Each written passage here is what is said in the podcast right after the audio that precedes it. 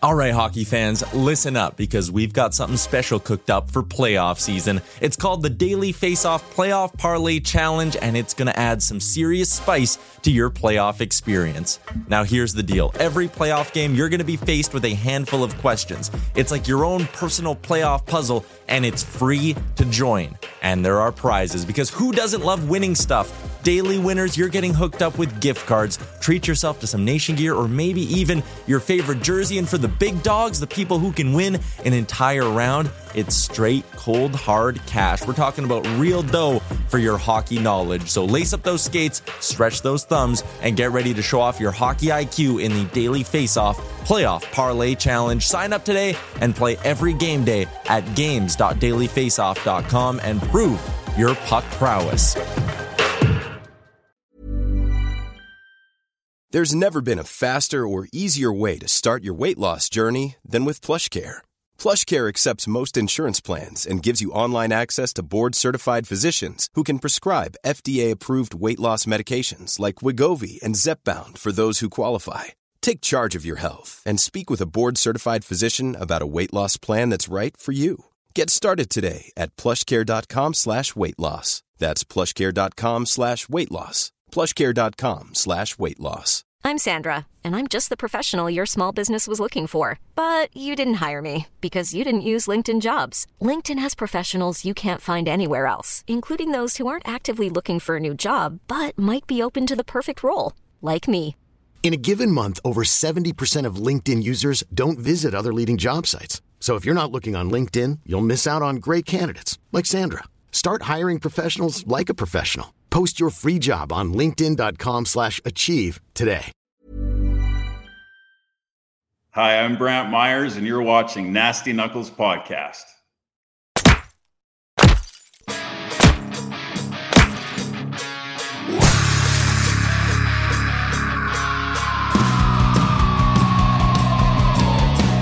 You're listening to Nasty Knuckles, the Hockey Outlaws podcast, with your hosts, Derek Nasty Settlemyre and former Philadelphia Flyer enforcer Riley Cote, as they go behind the scenes with your favorite NHL players. Time to face off.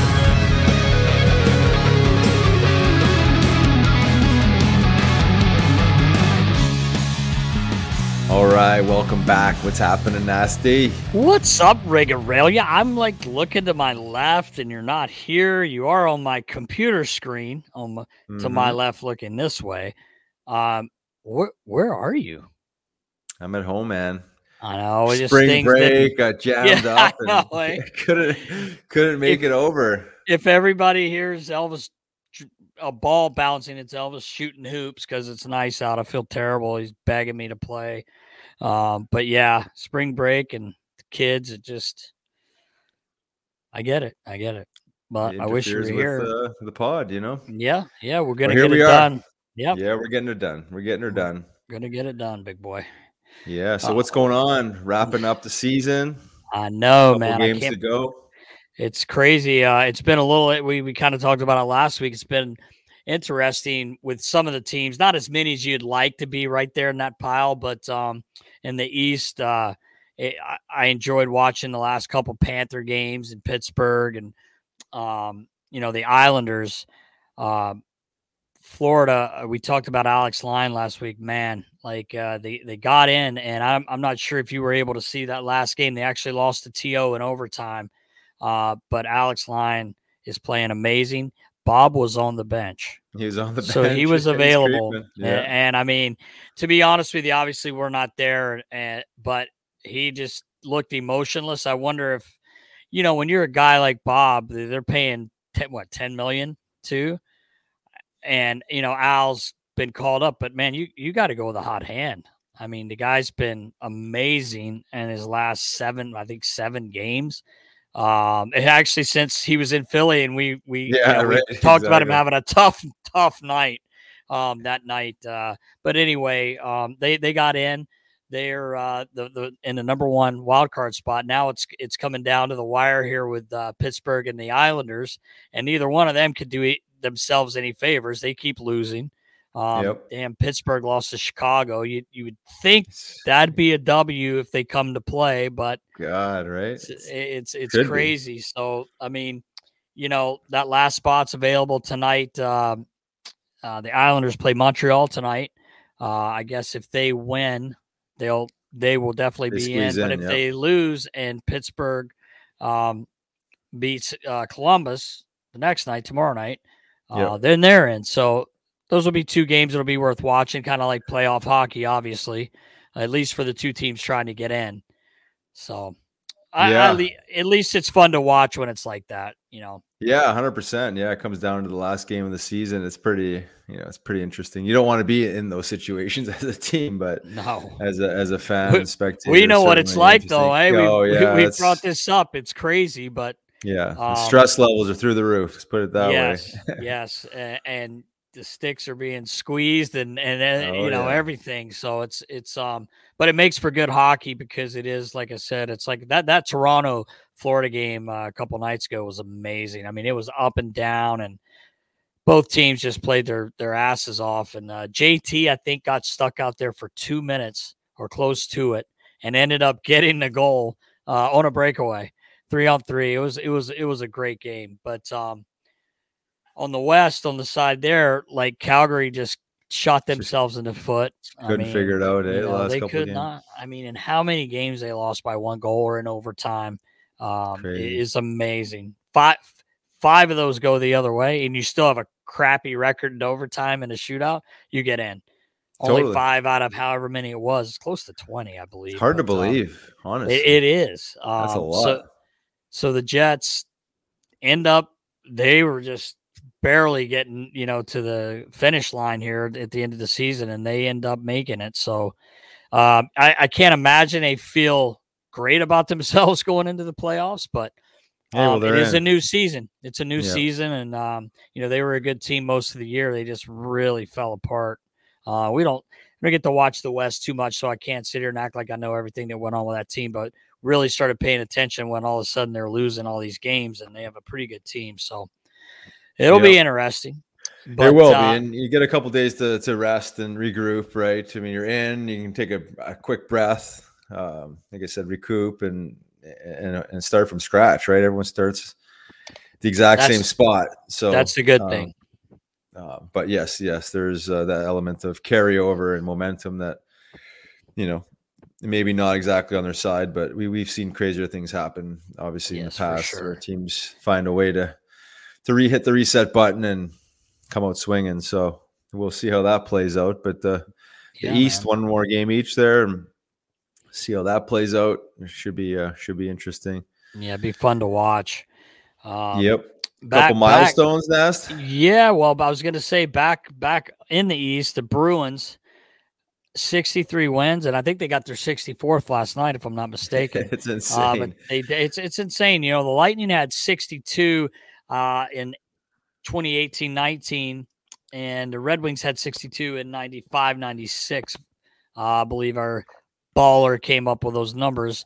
I appreciate that baller. Um, but right now, their record currently is 64, 12, and 5. I mean, that that's insane, man. it's incredible. I, I still just have this weird feeling, and I hope I'm wrong. They've done this all year. Like, what happens? You lose game one or something at home. You know what I mean? Like, I, I don't know, but they seem like a mentally tough team because, I mean, I think people forget they started the year off without some of their key pieces. you Yeah, know? right. Marchand was out, uh, McAvoy, like, um, but man, they- they're just a solid team. I mean. It's crazy. Yeah. I'd like to think if they drop game one at home that they'll be okay. You know, they'll be I- I think back, they just like would, based on numbers, right? I mean, their numbers Yeah. are insane. I mean, the percentage win percentage is insane. I mean, I just think back to when Columbus beat Tampa in the playoffs after they had that great year, you know, and Yeah.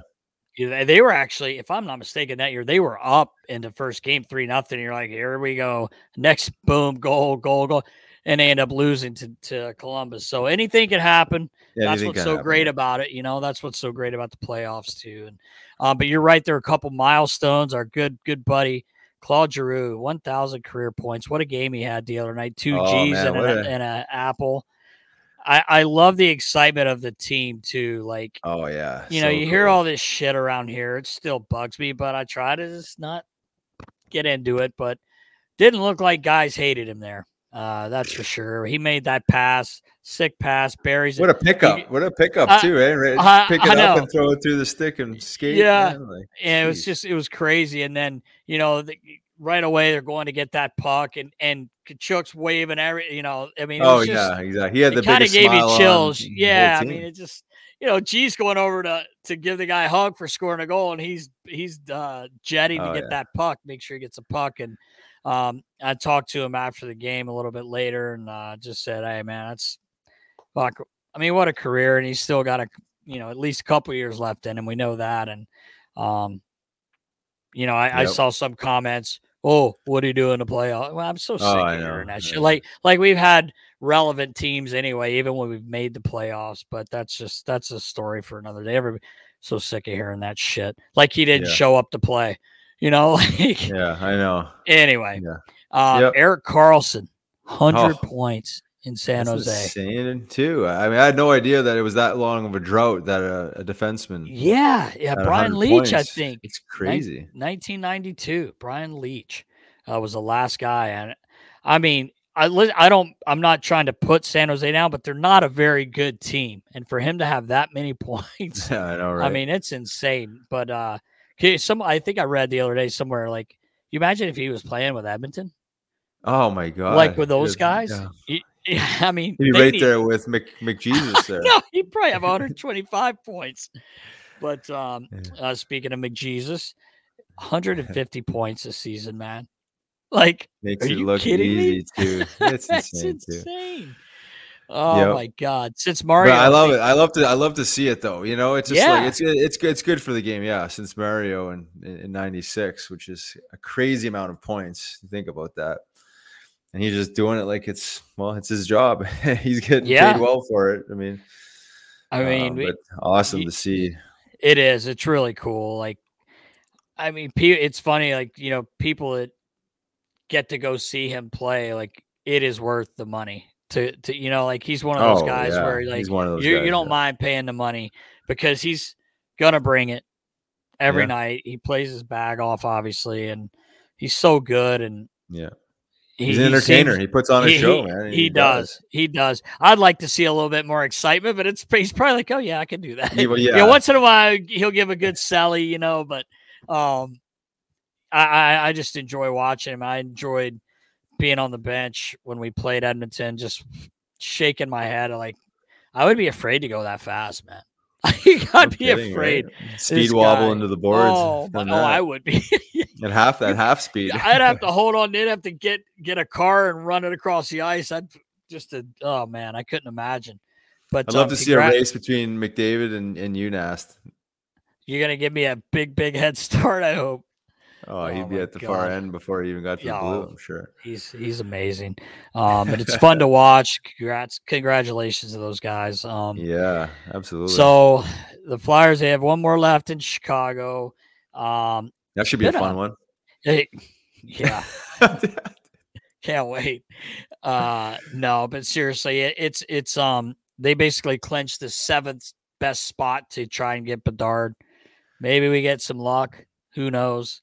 But um, it's it's been a I don't know if strange is the word, but but kind of fell off a little bit from where we the way the guys were playing. Not that they're not trying or playing hard, um, but you know they lost a few in a row. They they got back in the win column um, last night, but uh, you know like Tony's been scratched four games in a row, and uh, someone asked Torts about it, and he says I don't I haven't talked to him, so they're obviously not really speaking to one another. Um, which kind of sucks. which- yeah, Not I, I'm surprised, not either. I'm not either, and and but it probably throws out there that he's probably not going to be here next year, one way or the other.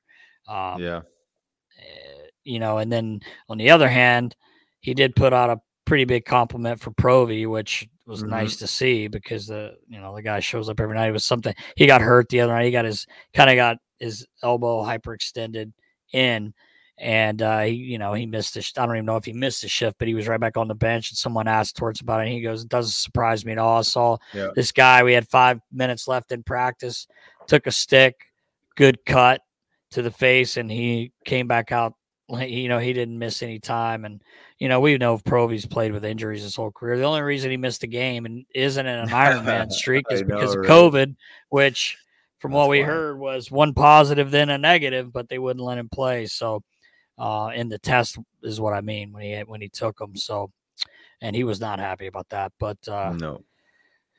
we're almost no. there, Riggs, where we're going to see Danny get to work. I hope. Hopefully, that interim tag's taken off of him and um, he can get to work here. And um, also, want to just quick shout out for Tippett too. Um, yeah, he's been playing man, his balls off. yeah, This guy. two goals uh, last game in the OT winner. Um, Yep. He's just, you know, I, I got to give Torts a little bit of credit because Torts plays the shit out of him, and he's Yeah. giving him this co- and this kid. You can see his confidence every game. And Mhm. boy, we talked about before, he really can shoot the puck, man. yeah, Um, I, I, I think if he keeps trending this way, you know, you're going to be looking at, I think what's he got 24, 25 goals. He's going to be a 30 goal scorer in Oh, the easy. league. Um, Yeah, I would and, maybe more. Yeah, Yeah. I mean the way he plays, and I and I and I, and I see why Torts plays the shit out of him is because he plays at such a high tempo. He skates so well. He's he brings that energy, so he's always kind of he's always creating turnovers and creating scoring chances. So it's like naturally he's gonna he's eventually gonna score and shoots the puck and. It's nice to see him actually having success scoring goals because I feel like earlier in the year we talked about like this guy should have more goals. Like the amount of chances he, should. gets, the way he shoots. But he, to me, I mean, if he keeps this up, he should be able to score 40 next year. Uh, you know, the, Yeah, based he on should. how many shots he generates and, and opportunities he generates. So, I I would imagine with the year he had and, and the confidence he knows that the coach has in him, he's going to, not that he wouldn't work hard anyway, but really he's going to be really looking forward to this next season. Like you said, I could easily see him potting 40 the way he Mhm. shoots the puck and the way he's working. And even, you know, the goal, one of the goals last night, man, he just dipped that shoulder and went to the net, man. Yeah. Like, you know, it, some people say, oh, it's hockey. Well, not everybody does that. Not everybody wants to well, it's hard to there. do. It's hard. Yeah, and it's hard, you know. So good for him, man. He's he's had a good year, and you're like you said, he works he works hard out there, and um, it's it's nice to see. It really is. Yeah, yeah. I wish him success because he, he seems to be finding his his groove and finding his identity. Not that you know he he fully he didn't fully before, but just again having that consistency in his game. Like every time, like he- he's out there, he's he's generating and he's bringing the speed and elevating that level of play. So it's uh you know going into the off season, going into next season, it's certainly it's nice to have that piece. You know that's you know that's kind of evolved Yes. um, which there's probably question marks around it and him um, you know going into the season like you know what his what is his his potential here like you know like Yeah. how many goals can this guy score um, which is now he's proving he can score a lot. he can score a lot and if he keeps hustling like that skating like that he can yeah, he can certainly generate so for sure. There'll still be a lot of questions. I did hear the other day on uh, on the radio that uh, was it Dan Hilford? He was talking, and they weren't going to remove Danny B's interim tag until they hired a president. So oh, um, I don't know how true that is, but coming from him, it sounds like it's pretty truthful. So um, you know, there's a couple na- names thrown out there as we know. So we'll we'll see how that goes. yep. All right. Well, Yeah. I I was hoping it was going to be right away, but I would hope so too. Yeah. Well, I would have to imagine that they're they're going to have to make an announcement on a president sooner than later because you, you don't want to drag this out right till the draft and then have all these Oh, you know, these no, pieces. You can't do that. So I, I would think No. that season wraps up. You're in meetings, probably obviously all the all the brass you know, in, in on these meetings, and then um, you know we'll see we'll see how quickly they pull the trigger. But I would like to think that they're going to get that done sooner than later. It can't be that complicated. You know, you got you know a handful of legitimate candidates that for that Yeah. position that that keep surfacing as names. So we will see. Nast. I'm not sure if your name's in the bucket, but uh, I, I don't think it in is. No, I, I should. I should throw you it should. in. I think you'd be a nice president. I, I would. I would be nice. I would shake hands, kiss babies. You know, I'd do it all. Especially Oh yeah, the hot. bring the energy up know? there. Yeah. Oh yeah. Oh man, All right, Nast. I think we're ready. I think we're ready. Episode 113. Can you believe it? I cannot, and I'm excited for it. Our good friend Brantt Myhres. Episode Mizey. 113, presented to you by Curaleaf. Welcome to Curaleaf, a medical marijuana dispensary. Whether you're a longtime patient or you're just getting acquainted with this incredible plant, Curaleaf of Pennsylvania is honored to guide you along your medical marijuana journey. Have questions? Google Curaleaf PA or stop by one of their 18 locations across the Commonwealth or visit curaleaf.com forward slash locations. Let's go, Nast. Let's do it. Welcome back. I'm Riley Cote. And I'm Derek Settlemyre. This week, we are so excited to have a good buddy, former NHL player, enforcer, big lefty, author of best selling book, Painkiller, a memoir of big league addiction, Mr. Brantt Myhres. Mizey, I miss you, brother. I love you. Thank you for being here, man. How are you? Hey, boys. I'm uh, I'm doing awesome, man. It's so great to uh, to connect and uh, like I was telling you earlier, to be able to chat with uh, a beloved city that I played in. Man, we're we're so happy to have you, man. Yeah, appreciate you. Appreciate you hopping on. Thanks, bud. So why don't we work backwards and uh, talk about what you're up to these days? You, uh, you have an amazing story, incredible how you've you've turned your life around. But uh, maybe just to talk about what you got going on now and see how this thing spins out.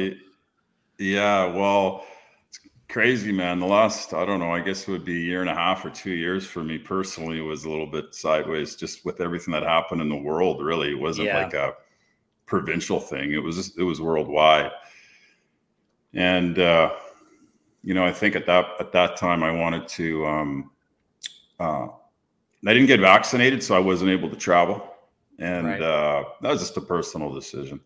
Yeah. Um, so, anyways, I ended up moving back to Cold Lake, where I grew up, Grand Center, actually, um, and uh, spent some time near family uh, for the year and a half. Uh, you know, my book got released actually during COVID. So it wasn't it wasn't the tip, the typical uh, tour, as you would say. Um, you know, so right now, actually, you know what? I, I sold my house last week. I'm moving into Edmonton next, uh, in two weeks on May 1st. Oh, wow. Yeah, I'm looking forward to getting back into the city, and yeah. um, and then I'm going to pursue um, a couple projects. One is obviously speaking on the book because I never got a chance to do that, and uh, I feel for me that like no matter what I've done in my life, whether it was scoring my first NHL goal or um, my other than my daughter, um, you know, the book for me was probably my proudest moment, and I want to be able to share that. And I know that um, not only me, you know, whether it's a daily struggle or a, a weekly struggle or a monthly struggle, everybody struggles at some point. And uh, I'd like to share about uh, a happy ending versus some of these stories on tough guys um, or an addict in general that didn't have a happy ending, and there's lots of them. So um, I'd like to get that and maybe get back into uh, seeing if I can assist uh, with an NHL team. Yeah, that would be cool. Beautiful. I know that that'd be very helpful. Uh, you know, this this stuff still going. Riley's in that uh, world of of it helping people, you know, former players and, and other just normal people that uh, have issues. Yeah. He's he's doing a lot of that as well. So um, I'm I'm really surprised more teams don't have. I don't know how many teams do or yeah. or don't, but um, I'm surprised they don't. You you would be great for that. Obviously, you've kind of dipped your foot in the water with that anyway with the Kings, right? Yeah. So yeah, no, it's it's it's it was an interesting situation that happened uh, with Los Angeles, um, and I think the biggest thing, the biggest takeaway, was that Dean Lombardi and Daryl Sutter were being proactive on on on a on a program for an eighty million dollar payroll, right? And and it you know, as far as the salary goes, they they spend that on bubblegum, right? Yeah, right. right. yes. So it's not point. about the money. It's not about the money. Um, and I just think that no matter what organization, whether it's hockey or working for Esso, I think that um, if you look at it, there's probably between a five and eight percent of your of your workforce that's going to have an issue and I don't know why you wouldn't protect those assets. Yeah. Right.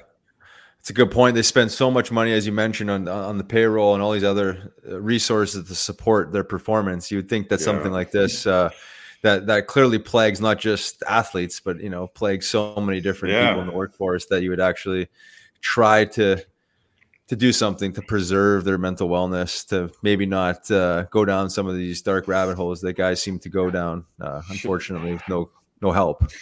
Well, the other thing too, Riles, is that like the, that role I found when I was in LA was was, you know, if you're not good in the if you weren't good in the room as a player, Yeah, you're not fitting in that room. no Right. way, right? you're Right.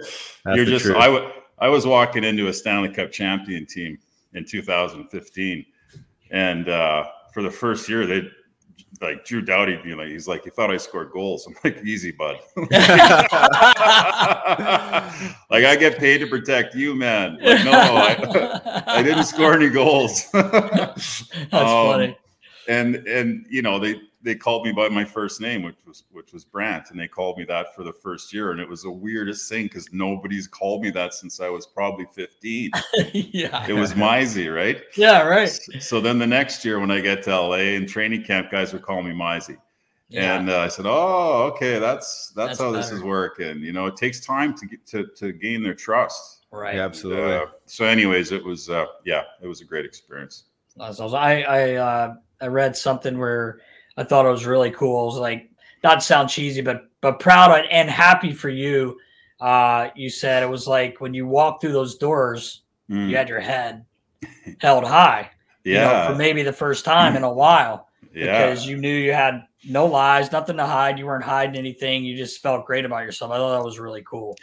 Yeah, it was actually when we went into Edmonton and uh, we were they were playing the Oilers, and uh, I walked in for pregame skate, and it was the first time I got off the bus and I didn't feel guilty. Right. And I walked and I walked through the doors and I was looking around and actually really appreciating what the National Hockey League was. Yeah. Um, because in the midst of the addiction, like we went to Nashville when I was with with LA, and I got off the plane and I'm like, "Fuck, is this a nice place?" And they're like, "They're like, you played here." I'm like, "I know, but I don't remember any of it." Yeah. you know, like, like Nashville was a really beautiful spot. I wish that I wasn't so so loaded when I played, you know, Yeah. because there were so many times um, that I think uh, it just I just missed out on that stuff. yeah. Yeah, well, you, you know, you're, you're doing uh, amazing work, and since you're, you're we're on the topic, I mean, we may as well start unpacking the book. You know, I mean, like Yeah, there, there's a lot to it. Obviously, um, you know, your story is incredible, your, your your perseverance, and to be able to kind of rise above and and weather the storm. I mean, maybe talk about painkiller, the book, and maybe just some of the you know the the, the main pieces of the story that kind of that prompted you Mhm. to get help, the help itself, and how you transitioned because you were banned from the NHL uh, for, Yeah. for failing drug and substance abuse. Maybe talk about that Yeah. and, and how you overcame it. yeah, man, oh man, I, I I'm sure a stubborn old bull boy. I tell you, like, you'd think after you'd think after the fourth rehab that I'd be like, ah, okay, I'm finished. So I'm like, nah, we're going right to the fucking end on this one. and uh, so I did, and I was sitting there.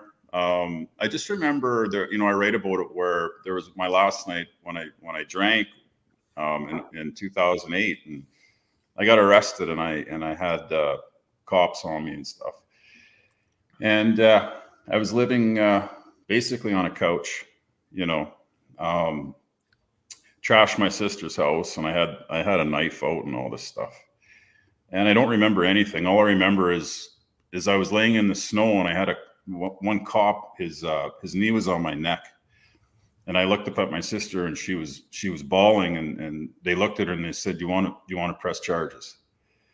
And she said, "Just take him home." And uh, so they took me home, and I woke up in the morning, and I had, as they talk about in in the book, they talk about a spiritual shift, and uh, something changed in me that morning. And by the grace of God, the league called, and they said, "Hey." we heard what happened last night. Are you willing to go to treatment? And I said, yes.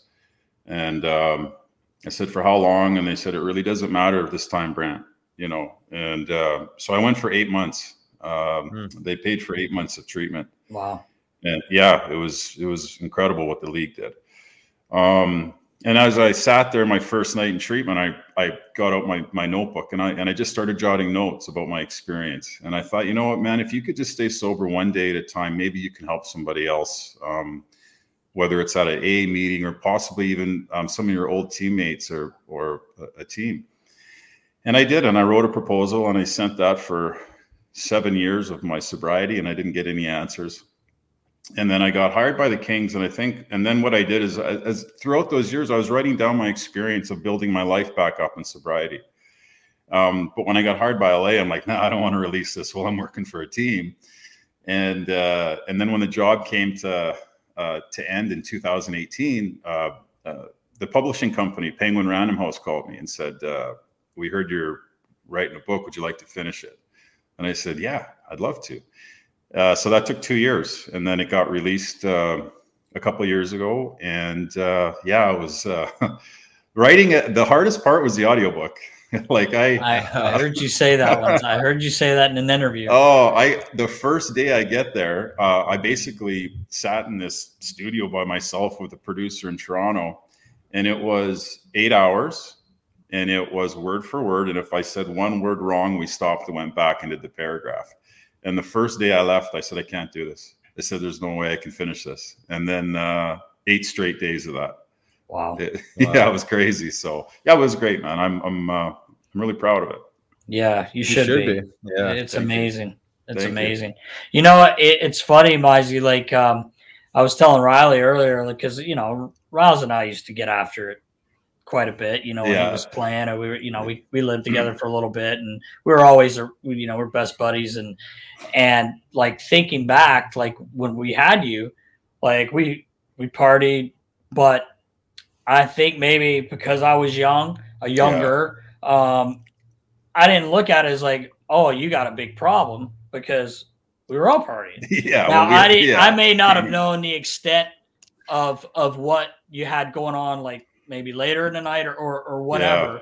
But yeah. you know, I never thought to myself, you know, oh, he's got a big time problem. No, you know, no, you, yeah. Well, you weren't, you know, buddy, you were you were such a cool cat to me back then. I was really struggling, and you were always just a happy face in the room. And no wonder you've done what you did for three decades, man. Like you're just yeah, a, you're just a that. you're just a deadly guy. And and um, I just remember needing a, a warm face, and you always had that in the morning for me.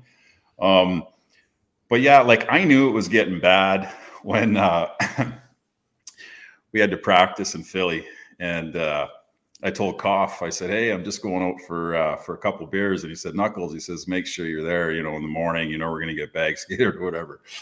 I said, "Oh yeah, I'll be I'll be fine. You know, a couple beers." And so I go to this bar. I think it was Egypt's. Remember Egypt's? Oh Jesus, yeah, that's a club. yeah, yeah. So I so I go to this bar and there's a couple girls that I knew, right? And I said, "Hey, you guys want to go back and uh, do a couple lines of blow?" And they're like, "We'd love to." So we go back to my apartment and uh, I said, "Listen, I got to be on the ice at like 9:30." I said, "So the blow stops at like one in the morning." So now it's not about nine o'clock in the morning. We're still oh, sniffing. I'm just sweating bullets, and I said, "I said, oh my god, I got to go to practice." I said, uh, "I go, uh, I can't find my keys. You guys got a car?" They're like, "Yeah." So they pull up in this like shitty Datsun Gremlin. it's just, it's just rusted out I'm I'm I'm just sweating in the front seat of this car. These two girls are driving me to practice. I told them to drop me off two blocks from from the rink, right? yeah. So so I get in and I sat next to Koff and he said, "Oh my god." he goes, "What happened to you?" He goes, you, he goes, "You fucking reek." I said, "Bro," I said, "Even if I tell you what I did last night, you're not going to believe, believe me." I said, I, I go, but here's the deal, man. I said, I wasn't a good skater before. I'm going to be like a really bad skater today. Like, there's no way I'm going to make it. He just said, Hey, man, he said, go out on the ice, take one lap, say you pulled your back out and get off. I said, if I can make the lap, I'll do it. so, so I get out there and I do the one lap. I made it and I said, uh, I said I pulled my back, and then that was that was the start of the insanity for me, where I said, "Wow, man, things I can't control this beast anymore," you know. Yeah. And uh, uh, any, anyways, it's just a power, powerful moment where I realized that I was that that I was Brantt Myhres wasn't in control. No matter how tough I thought I was on the ice, This right. thing was beating me up every fucking day. Yeah. Yeah, that's, that's wild. I was gonna say, uh, when, when, did you, I mean, you know, once you start putting your head down this rabbit hole and understanding substance abuse and, and addiction specifically, uh, you make it, you make the connection back to trauma, some sort of trauma, you know, whether it's mm-hmm. capital T or series of small, you know, smaller type traumas. W- when were you able to identify where some of this was coming from? Was this like totally after yeah. your, your sobriety or later years later? Or? Yeah, I, I would say, yeah, Riles, I would say like for me, it was it was that fifth rehab in Oregon um, that worked. And okay, you know, we had I had a great therapist there who um, excuse me, who was um, really easy on me when I got in there. You know, I was a pretty broken guy. And uh, we did an hour, hour and a half of therapy every day. And I had a lot of, I didn't realize that I had these issues about um, my dad leaving and and I grew up well I grew up up until maybe the age of 7 or 8 in a pretty abusive household with the, with a stepfather and then uh, my grandparents took me in and raised me and I didn't I've never really addressed that like why doesn't my mom or my dad why aren't they really in my life and why aren't I living with them and they mm-hmm. fucking live down the street you know right. um so I had to I had to address that I had to address um the abandonment issues that I had. I had to address the fact that, um, you know, for me personally, fighting wasn't uh, something that I got up and rah rah, let's go. I mean, it was right. It was every two weeks I get a paycheck and I get to play in the NHL, but here's what I have to do. And you're it's fine maybe when you're you know 19 20 21, 22, 23. But once you get to like 26, 27, 28, you've been fucking banging it out in the minors and you've been doing it in the show, like it it starts to take a toll on you. It's not as, as much like excitement as it used to be. Mm-hmm. So um so just a lot of stuff I addressed, but it didn't happen until my last uh, treatment center.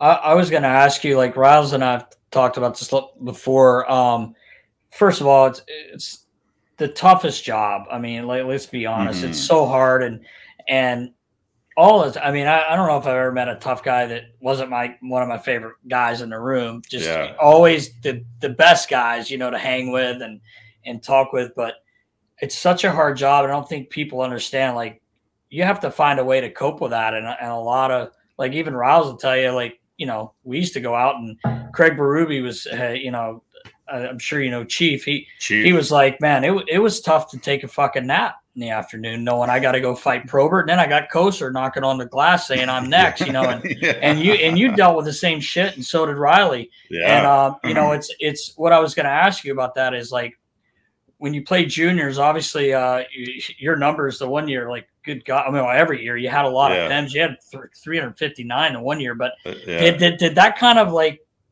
did it bother you then, or because you were younger, you just like I'm a bad, I'm a big, you're a big kid, obviously. Yeah. But did it start then, maybe drinking and and yeah. maybe some of the partying to kind of like cope with it, or? Yeah, I had a reward system early on when I was six, uh, 17 when I started drinking, and it, and it was okay. So, okay, Mize, you know, you're gonna have to go and, and and get into battle here, but here's what's waiting for you after the game. You know, country bar, the tunes, the girls, etc., right. etc. Right. So I had a reward system, and I fucking always met that reward system. Right. No matter what was going on. So if I, when I got sober out of treatment in San Jose, I remember that first year, and uh, I was having a hard time. I was having a hard time getting up for those games, and then going home and like sitting there at eleven thirty by myself. Yeah and just like, okay, now what the fuck? I can only chew so much ta- tobacco. it's like, yeah, right. you know, it's like, now what do I do? So I found that I found that extremely difficult. And then I started, I couldn't do that job unless I was boozing. So, so then I'd start sneaking the booze at the bar with the boys and I'd, you know, have a couple shots of vodka and the orange juice. Okay. Um, and just calm my nerves down a little bit. And, and I write about it in the book. And I'll never forget when I fought Laraque that last game, and uh, I got my face smashed in pretty good. Um, I just remember the doctor coming in after the surgery, and he said he put his hand on my shoulder and he said, "Well, son," he said, "you've had quite a career." He said, "But the fighting stops now; it's over." And it was the first time I walked out and I I looked around and I said, "Wow!" I, this, it was almost like, a, and I don't mean this in the in a bad way, but you know, if like somebody's uh, sort of uh, locked up or in jail for a long time, and then the key gets given to them, Yeah. that's sort of how I felt. I was Right. 30, 33 years old, and I was finally done. You know, and uh, so yeah, like boy, nowadays these kids have no clue what I mean. It's thank like when I was seeing Riles, you know, thank God for YouTube, right? Nowadays, right. but Coates, like my God, like looking at you now today, this man that you are today, and what you're doing, and then the role that you played. Um, I told my buddy today, Steve. I said, "Man, that's that's one guy that like you didn't even have to fight people. The way that you looked was just Yeah. was just was like like there's some guys that look really scary." And Coates to me looked really scary, and he backed it up too. The when you, you were a big lefty, weren't you? oh Yeah, yeah. yeah, majority lefty. Yeah, you're a big you're a big lefty, and uh, I just remember seeing some tilts that you had, and what a what a warrior you were, bro. Are you kidding me? Like unbelievable, man. Like hats off Yeah. to you, buddy. Hats off. Well, to you. thanks. Yeah, and unpacking it after the fact, you know, a lot of what you're saying resonates with me. You know, like that that that sense of freedom when I decided to retire. Right, it was like it was like taking the shackles off, man. There was like this element of just like fr- like like letting go and, and, Yeah. and being able to breathe. But you know, I look back on on my career and I realized that I was a lot of what I was doing was fighting out of fear. Like it was like all these Mm. different fear bodies that I was able to make sense of, like fear of letting my parents down, fear of like letting myself down. You know, I was supposed to be like the hockey player from Winnipeg, like letting everyone else down. It's like all these like, you know, and and, and like just making sense of where it was coming from because I'm a pretty peaceful guy and I always have been. Um, Yeah. But but uh, looking back, you were you're saying like that fear, like the the the scariness is probably is probably honestly my own fear that what you're is what you're seeing is. And I look back, I'm like, geez, I'm like, I look fucking scared, like you know, I, I look like, but like. You know, again, you're, you're, you're, it's like your livelihood. It's everything you've worked your ass off for. So there is an element of fear, and you know, because you know, when you're when you're in it, you're, you're trying to make sense where this is coming from. Like, why, why would I sign up to fight guys like you and George the Rock and all this stuff? Because Yeah. I didn't have that role playing juniors. You know, I wasn't I wasn't the tough guy. Um, but it was yeah, it was self preservation, I guess. Here's here's the other thing. Like even if you go back to Proby days, mid days, right? So you have you have one or two heavies on every team in the 90s, right? Why the fuck didn't they make a minimum of three million bucks a year? Right. right. No kidding. Like, man. are Yeah. you kid? Are you kidding Yeah. me? You're We're right. making 450 grand to do that job. Like, like we should have fucking started out talking at three million. Yeah. All right. Like, like I just don't understand why the tough guys got paid so little money back then. I mean, yeah, you had Ty, which was, you know, he was a rock star in his day. Mhm. Right. And you had Proby and Marty and those guys that were, and Brash that were making over a million. But the majority of us made league minimum to Yeah. do the, know. one of the toughest jobs in the world. yes. I just couldn't figure that out. I Yeah. agree. especially when you know fighting like you said like it was so prevalent that it was putting it was putting fans in the seats you know what i mean it was it was actually turning Yeah. ticket sales right so you No, think they could throw no one's sitting down when you drop the mitts, you know, in any building. So Well, you that's the truth It- that's it's, the truth it's funny because like like as the years go on, fan like the fans, the the new age fans, they'll never understand what it was like going into Philly on a Friday night. Like if you're, you know, me coming in from Tampa or whoever it may be, right? And whether it's Riley and Fridge and whoever it may be, but the building was buzzing before the game. And this is Mhm. regular season. This isn't playoffs, right? Right? They knew what was going to go down that night. Yeah. and it just it, it it felt like the whole game was full of excitement. And if you got up four to one in the third period look Yeah. out man. Yeah. i know right? Yeah. like like there's there's games this year i see where teams get blown out like nine to one. There's not a fucking penalty. And i'm I like are you are you kidding me? Like show some show some heart here boys. Like my god. Yeah well speaking of that I mean, it sounds like i understand your your, your perspective but like the, the new nhl you got to appreciate the skill I mean, where, where does the Yeah. role of fighting still lie w- within the game especially with quebec Oh, major the- junior league banning fighting and the direction it's going oh the role of fighting yeah oh man that that that ended when the visors got implemented oh, that's true. Yeah, Yeah, that's true. Yeah, like we're we're years late on that. I think right. When were the visors implemented? Three, four years ago, five years ago, maybe. Yeah, it's been a while because Yeah, you, man, you're down to seven guys without without It- visor in the league. Yeah, as soon as that, as soon as they implemented the the bug shields in the NHL, that it was over. It was over. Like I, I look at guys fighting. I couldn't do that job now, punching a guy's visor. I Are you know, right? kidding me? No wonder that no wonder they fight the way that they do. So they get on, they look sideways, they throw a punch, they go back, they throw a punch. Back in the day, we were going down the middle. Yeah, right? Yeah. And you can't go down the middle with a with a visor on now. Oh, So it's yeah, that that's gone. That's done.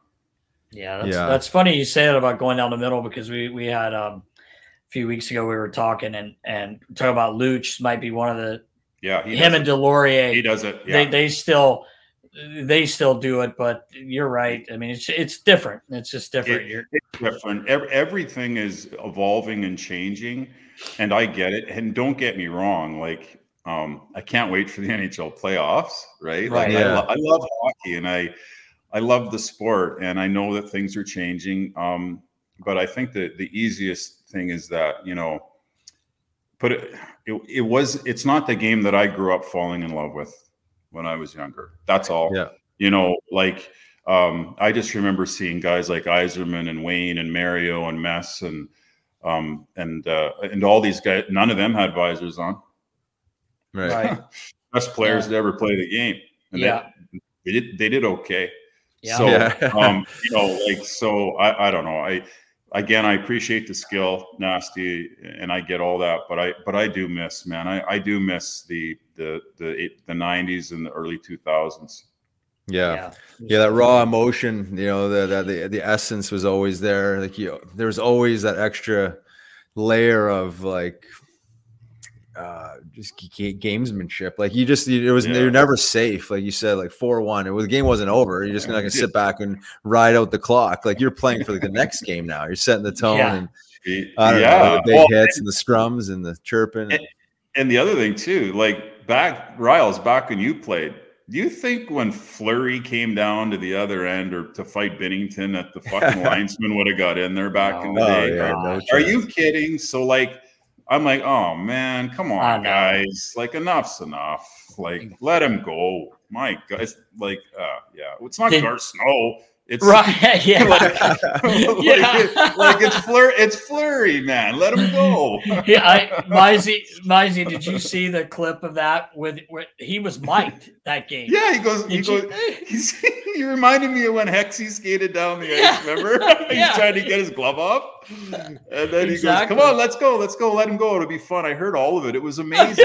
It'd be fun. Yeah. Good for the fans, he says, or He something goes, like "It'd that. and he's right. But He he's is right. right. It's it's like when you had when you had Lates on the other day yeah, talking about that brawl in uh, in Norfolk. yeah, that that went on.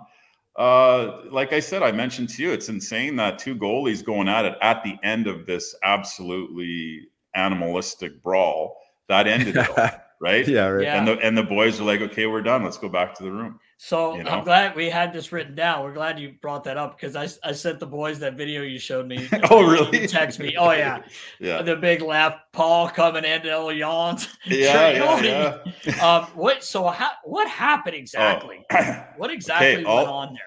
All I remember is is is a good buddy of mine, Jim Vandermeer, right? Oh yeah, yeah i play with jimmy So so Vandy was doing the Vandy stuff and fucking around all night. And uh so the period ends the period ends and I get off the ice and I and I give him a cross check and I say, You do that again, you're going to sleep next period, right? He's like, ah, fuck you, Mizey, or whatever.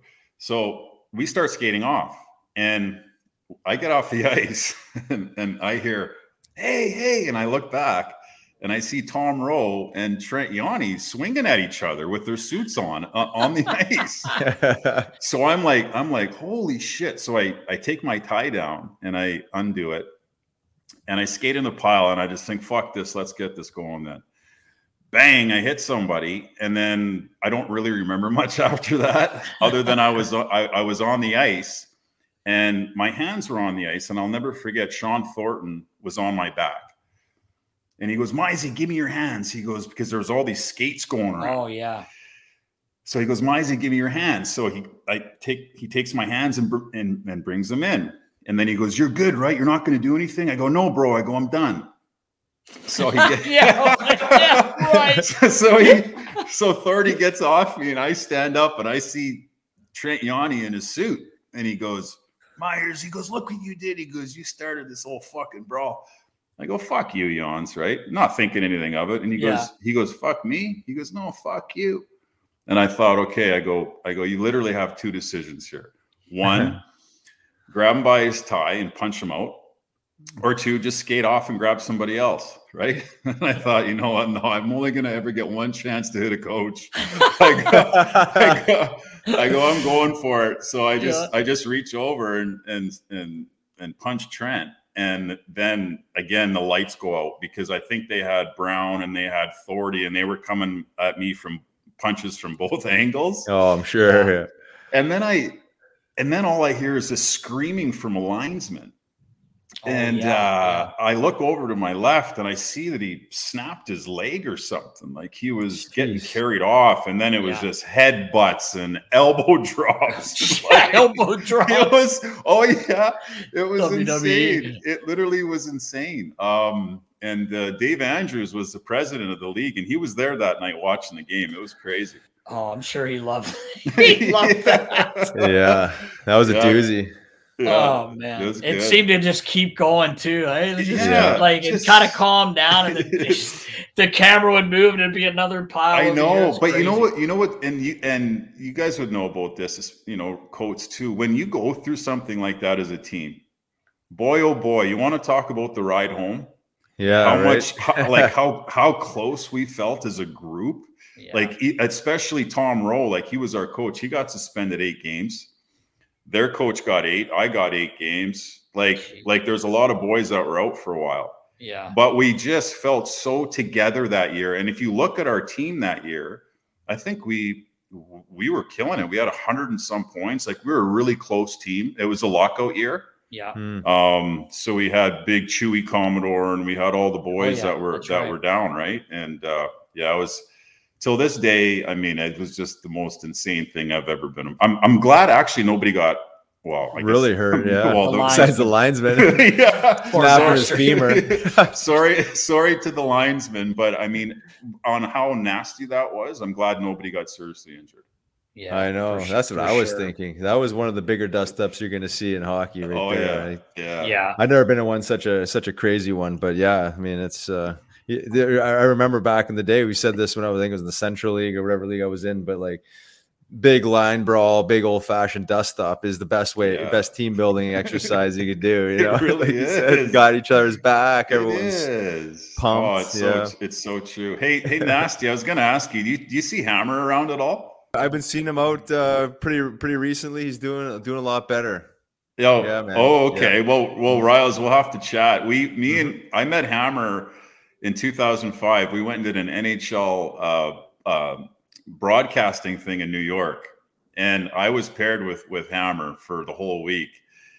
And I got to tell you, man, like I had a vision of this guy, you know, when I was growing up and yeah and we we had so much fun we did a videotape together an audio tape where we were we were calling a hockey game we laughed so hard together that like there was no way that you could have put that out it was the worst one that anybody ever did and hammer hammer if you're listening to this and you have that audio please send it to me i'd love to listen to it again Roz, you oh, gotta you gotta talk to him. Oh, I'll definitely awesome. talk to him. He, he would appreciate that. Yeah. yeah. I, mean, I guess yeah. that's the the, the, the, the, experience in it in it all, right? It's not so much yeah. the polished piece, yeah. but the, the, joy you find doing it, and I'm sure oh, you appreciate that. Here's a cool fact: a crocodile can't stick out its tongue.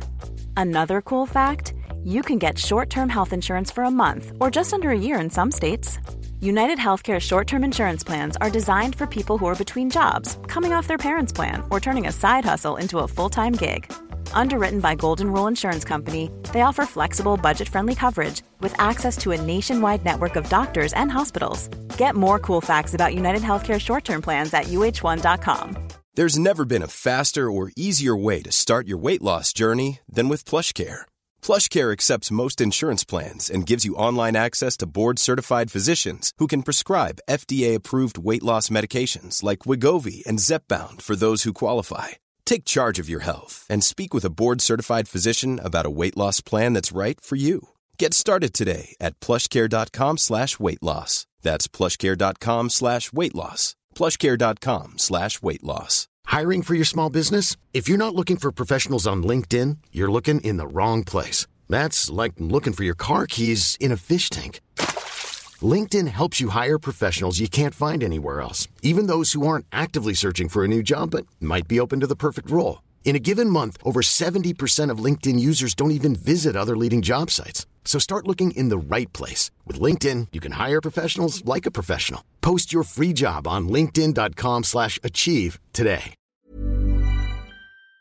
Yeah. Yeah. But He's Mizey. I was gonna, I was gonna say, I, I kind of just kind of just popped in my head. I don't know if you remember when you came to meet, because you came to the Phantoms first for a couple games before you- you, went to the Big Boys, and uh, I, me and our bus driver Mel, we came and got you at the airport, and uh, uh, yeah, you don't remember, right? No. yeah, it was a long night the night before, maybe. Yeah. Uh, but yeah, I came. I I jumped on the bus with Mel. We came, got your stuff, took it back, and you went to the hotel, whatever, and then came in and and uh, it was so funny. Like uh, I remember talking to Rodney, that the equipment guy in Syracuse, and he's like, "Our guys are shitting their fucking pants because we were a tough team. You know, we had a t- we had some tough guys. Obviously, we had the animal Frankie and and just some other guys that were tough, but." Uh, yeah. we, we throw you into the mix and, and uh Roddy going, these guys don't want to fucking play tonight, blah blah blah. So I think the, it was in the first period. I don't think he gave the guy much chance. And, and usually Riley will tell you, I remember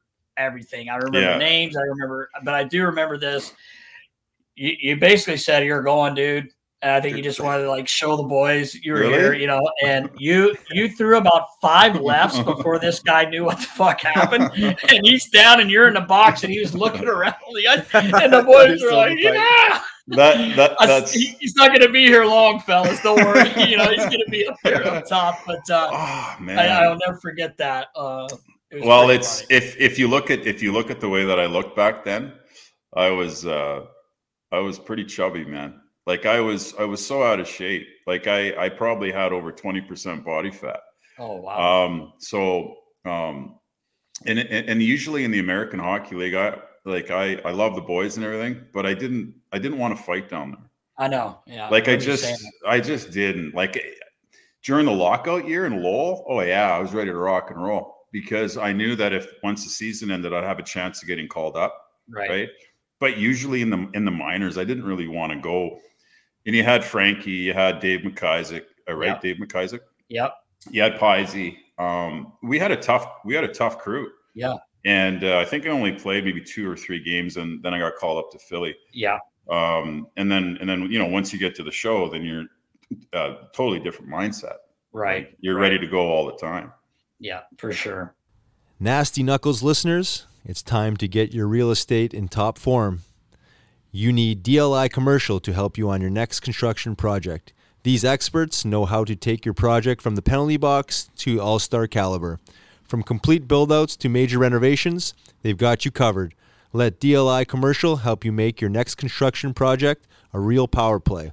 For more deets, you need to head on over to their website, dlicommercial.com. It's funny because, like I said earlier, Mizey, at the time, you know, I didn't know you were. I don't want to say suffering, but I guess suffering. But you had these, you know, these Yeah. demons or whatever you want to call it, um, because we always party. You know, everybody party, but I'll, I'll just never forget. We're in Cincinnati, and I've told the story. Bush, Brian Boucher, and uh, Andy Delmore, the rookies yeah and we started out it was a whole team thing we went to I don't know if you'll remember this but we went to we went across the border to Indiana- because they had a casino yeah so we kind of started there had some dinner and guys are gambling and you i was beside you dinner we're having drinks next thing i know you're gone yeah and I just remember like, fuck is Mizey? Like, yeah, uh, we'll find him. Yeah, I'm sure we'll run into him. So we end up going back into Cincinnati. That's where Yeah. we were. yeah And we're downtown, which I don't suggest. Sorry if you're from Cincinnati, but it was we're in a little shady area, and we had a couple friends with us, and it was me and and Deli and Bush, and I swear to God, it was like a, out of nowhere. You came walking through the door, and this was this old house, and it was a bar. It was on the second floor, and it was like a kind of like a collegey bar or something. Yeah. You came in, you picked me up, you're fucking throwing me up and down, you know, all buck 150. I mean, and uh, we're laughing and everything. I'm like, where the fuck did you go? And I don't remember what you said. So anyway, we're like, it's time to get out of here. We got to get back to the hotel because we stayed in the shitty area of Cincy back yeah. down where the gardens were where we were playing. Anyway, long story short, we get downstairs and we we're just waiting, waiting, waiting on the cab. Well, there's these dudes across the street and they're kind of chirping and you chirp back and I'm like, hey Mizey, there's like nine of them. Like you don't have anyone tough here with you. You've got two girls, me, Booch, and Deli. And they're literally hiding in this little doorway and they're like nasty you got to get him to like stop. And I'm like, he's fine. Like, we'll be fine. Next thing you know, you're like, this guy chirps at you and you're like, fuck you, you know, like, I'm like, oh boy, I'm like, so I think, you know, Mizey really likes me. I can, I can try to reason with him. Yeah. So I grab you, I grab you and I'm like, hey, dude, calm down. And your eyes started going and you were like, whoa, go fuck. And so you start chasing me. What? So, oh yeah, true story. Ask Deli and Booze. I you're wow. Kind of, you're chasing me, and I'm and we were we were banged up, yeah. but I'm kind of running in little circles like eights, and you're and instead of just going straight at me, you're following me and he's circles. So then I get behind a telephone pole, and I'm literally going back and forth. And no for about way. 30 seconds, you're trying to get to me, and then you just start dying laughing. You're like, you little fucker, I can't catch you. I'm like, I'm scared to death for one. You're not going to catch me. And then you just start laughing, you hug me, we walk down the street, get in a cab, and go home. But the next told- morning, the, the, the next morning, you walk into the rink, and and I'm like, you're like nasty, what's up? And I'm like, look, I'm like, dude, and you're like, what? I, did, like, I, didn't remember it. No, no, no, and, way. you talk about that a lot in, in your. Oh you know, yeah, yeah, yeah, yeah. And I don't, I don't mean to make light of it or make fun of it, but now looking back, I see, you know, you just you didn't. So I told. I told you I was out of shape. I couldn't catch you. I was quick though, dude. I was only about 20, I was only about 26 or 25 years old then, or 26 years old. So, oh, well, I was so scared you weren't catching me because oh, I knew I was oh, dead. God, it, what, what? Yeah, honestly, there, there's literally just a few moments of the phantoms that I can uh, that I can remember. That was the first year I got into the cocaine. I was going to ask you that. Yeah. When did it start? Like uh, in your oh, that started in Philly. Yeah. And okay. uh, um, yeah, I won't mention any names, but there was a, a guy. there's a guy uh, close to the organization. Let's just say, yeah, that, that could get it. And right. uh, and um, man, once I tried that stuff, then it was it was game over. Um, I just remember uh, Cords, Dan Kordic, and coming over to my house for a drink and he just said, "Ah, oh, it's like one o'clock. I better get going." I go, "One? Like I'm just starting to, I'm just starting to get rolling, brother. like, come yeah. on, man. You know, we can play some PlayStation Two. We can hang out." Yeah. so, uh, so the Coke was, uh, it was a game changer for me. It took, it took me down hard, and and that's why, you know, I think with the Flyers because there were so many guys when I walked into that dressing room, and I had. Uh, Paul Coffey come up to me and shake my hand and said, Hey, I hear you're from Edmonton. I love playing there. You know, welcome to the team. It was, and then you're just looking around. There's Big E and there's Brind'Amour and there's uh, Kjell Samuelsson, who I had on my wall when I was a kid, and Ron Hextall is in net, and um, Johnny. Like, I mean, it just went on and on. Like, yeah. you want to you want to talk about a big team? Like, we average six four back then. That's crazy. Yeah, like we had a monster team, man, and it was our fourth line was me, uh, Cords, and Danny Lacroix, and we were all left. We were all left handed. Yeah, that's right. yeah, and uh, so we had some fun that year, but um, it was uh, what a what an awesome place to play. I love I love playing there. Yeah, it, it was. It, it is a great place, and I remember one night because uh, I used to come over and help out. Um, you know, sometimes I'd have to come over to the Flyers games. Uh, and I remember the one night you coming around the corner and you just had some fresh frosty Rouse always gives me shit about frosted tips. Frosty tips. You yeah. had some fresh frosties and you had this yellow suit on, Mizey. I was like, No way. holy fuck. And you were like, what's up, bro? And I was like, look at you. I was like looking at the suit. You're like, what? This whole thing? You know, like I had a I had a cream colored suit on with the tips. Wow. yeah, yeah, you did, you did. Um, what you know what has just popped in my head too, Mizey, and, and I, I think I have I have to send it to you. I think I have a picture of you and I together um, at Johnny Stevens. It was when you were there for the first week or so, like you said, three or four games. He had a Halloween party. oh, I do. Do you remember going to that? You and I. So you were like, "Hey, you're like, hey, come grab me. We'll stop on the way and uh to before we go to Johnny's." And I'm like, "Okay." And I know exactly where we stop. I can't think of the name of it, but it's on Blackwood Clementon Road, and they have this. um It's still there. It's a it's a liquor store, but in the back they had a bar. So Yeah. you saw that there was a bar, and you're like, "Let's run in here real quick." And I'm like, "Well, we got to get to the party." No, no, no. So we go in, and you're like, "Hey, a couple shots." So we do a couple. I'm like, "Hey, I got to drive." Like, like, you know, like we we were in there like ten minutes, and some idiot, like I don't know who would look at you and want to chirp. But Yeah. there was some guy sitting there. It's like five in the afternoon, six o'clock maybe, because we were heading to the party, and this guy s- starts chirping, and you're just kind of mm-hmm. like blowing him off. Whatever. We have a couple more drinks, and I'm like, "All right, Mizey, I seriously got to drive us there. Like, I got to stop." And you're laughing. You're like, "All right, let's get out of here." And this guy says something, and you're like, "Buddy, what's your problem, man?" Like, you were really cool about it, and you're like, "But." You know, if you got if you got a big problem, we you know we go outside and just talk about it. And I was like, "Oh shit!" You're like, "I'm gonna get in trouble because Homer's gonna be like, you're what are you doing?" And you and you made a Oh. comment, and I laughed and I told all the boys because I thought it was so funny in the car. We were talking about it. You put your left hand up and you said you gave a number like 50 and 0. And you're like, I don't know, but this this right here, and you just held your left up. You go, it's like 47 and 0 if you want to try it. And I'm like, all right, Mizey, we're out the door here, buddy. Oh, no you probably don't remember that, but Well, I don't funny. remember. I don't remember that, but I do remember a night at um, where it was the first time in a street fight where I got KO'd, and it was in Philly, and uh, we we're at Egypt Um, again, and uh, I had a couple again, a couple girls that I was hanging with, and I knew, and I said, "You want to get out of here?" And they're- said, "Yeah, sure." And uh, so as I was giving my the, my valet ticket to the guy, um, these three big juice monkeys were off-duty bouncers, and they're like, "Hey Myhres," they're like, "You think you're pretty fucking tough on the ice, eh?" And I'm like, "Oh boy," I'm like, "No, guys, it's good. I'm going home." And uh, they said, "No, no, no, you ain't going home tonight. No, no, no." I said, "Really?" I said, "Are we all doing this right now?" And they're like, "Yeah."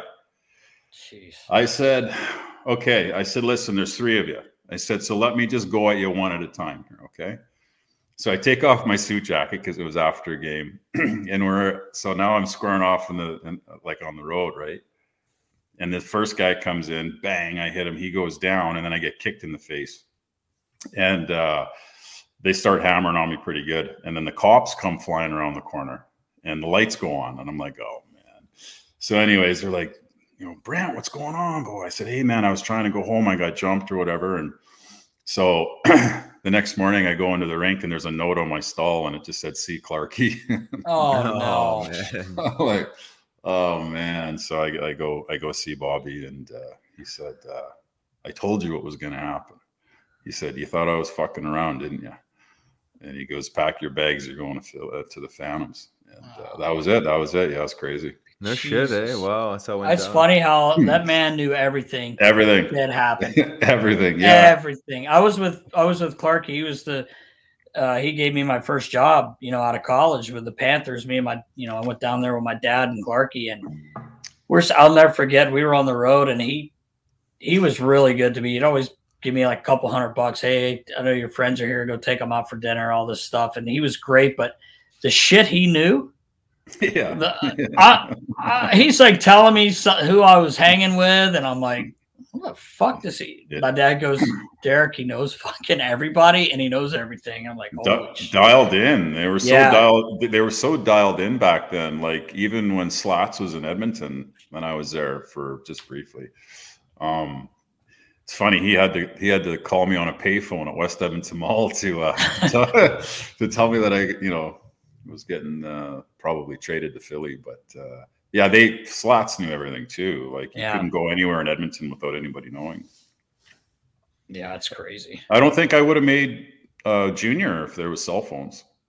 Oh man, yeah, right. Yeah. yeah, I, I, I I saw an interview with you. I think it was a while back, but the, I think the guy brought up like, could you imagine back No, then? Like we There's- and, you and you know what your comment was? We, we'd probably be talking right now between a pane of glass. Guaran- You know? guaranteed For Like, sure. it's it's a hundred percent that knowing my personality with snapchat and all this stuff that like when i'm fucking loaded at four in the morning is if i'm not going to tweet something stupid or i'm not going to send a dumb picture to somebody right. like there's no way i would have i would have done anything productive with my life if there was social media it was impossible Yeah, you're right. It's it's crazy. Yeah.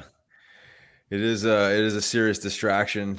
It's interesting. I mean, or it, it is interesting how they're dealing with this within the, with NHL teams or sports teams because I know at the start of every year they have like the social media meetings, but it's it keeps evolving, right? the, the danger of these these these tools keeps increasing, right? And it's like you talk about distraction as far as interfering with performance, but we really getting you into trouble, you know, especially when as you mentioned, Oh. like late night, man. You make one bad decision that'll haunt you the rest of your life, you know. and- yeah, yeah, it's it's it's almost uh, I don't know.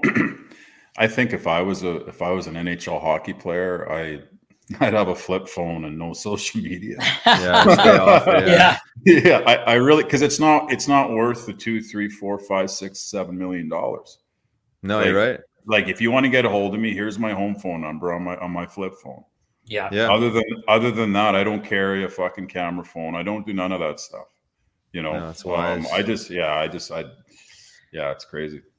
Mizey, I got a question. Um, and you maybe you answered it earlier um, when you were talking about like being in San Jose and um, you know, you, you after your second stint in rehab, you went back to San Jose, and you're like after a game, you you just needed something like you said to wind down. I was gonna ask like, you know, you go three, four times.